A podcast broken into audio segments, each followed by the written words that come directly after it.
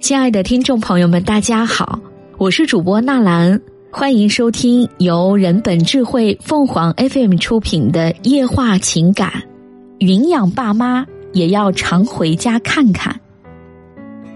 双十一刚过去，老杨就开始收货，从电器、被子、羽绒服到水果、零食、土特产，应有尽有。这都是闺女买的。邻居无不羡慕地说：“您闺女真孝顺啊！”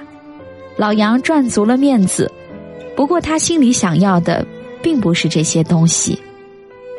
周末，老杨给女儿晴晴打电话：“带孩子们过来吃顿饭吧。”晴晴急匆匆地说：“爸，真顾不上，您需要什么告诉我，我给您买了送家去。”老杨很无奈，自己不想要什么。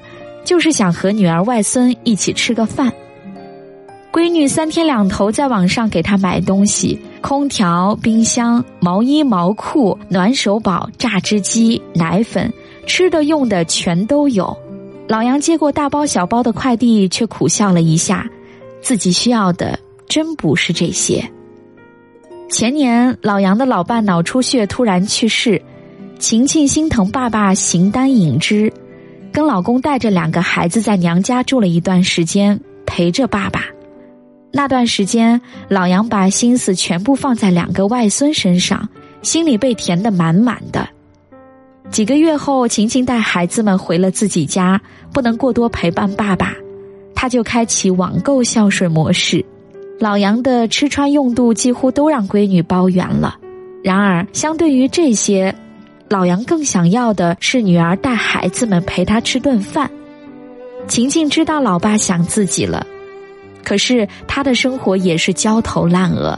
两个孩子，一个上小学，一个上幼儿园。工作日，公公婆婆帮着接送孩子上下学。到了周末，总得让老人歇歇吧。老公比她还忙，节假日都难见人影。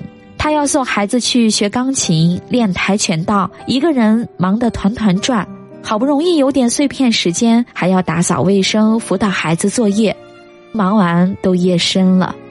想给爸爸打个视频电话，想着爸爸应该睡着了，只能又放下手机。老杨知道闺女忙，所以不敢轻易给她打电话。每次给晴晴打完电话，过不了两天，闺女就会给她网购东西。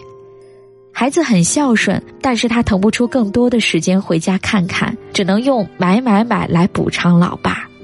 有时候闺女会给他打视频电话，小小的屏幕里挤着闺女和两个外孙，那一刻亲情溢出屏幕，老杨很激动，也很高兴。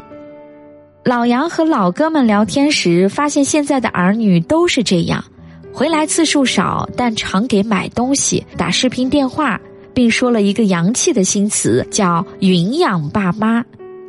老杨默默的拆着快递，“云养爸妈”，看着热热闹闹，可他还是觉得缺点什么。